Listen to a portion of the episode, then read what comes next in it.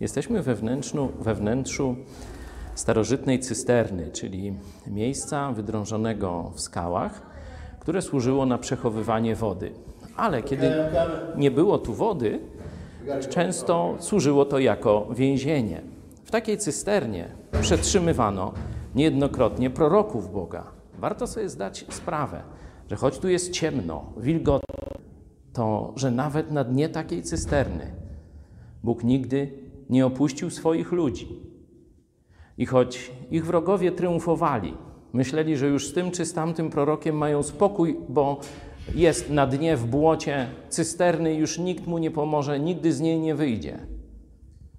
To Bóg swoją mocą wyprowadzał nas z niejednej cysterny i wyprowadzi z każdej następnej. Pamiętajmy, że to nie ludzie i nie ich mamy się bać. To Jezus jest Panem historii. Jedyne, kogo mamy obdarzać czcią, nabożnym szacunkiem, jest Pan i Stwórca wszechświata. Choćbym szedł ciemną doliną, choćbym wylądował w najgorszej cysternie, Pan jest ze mną. Mogę mu ufać. On przygotował dla mnie miejsce w niebie. To jest miejsce mojego przeznaczenia, a nie loch, cysterna czy ciemna dolina.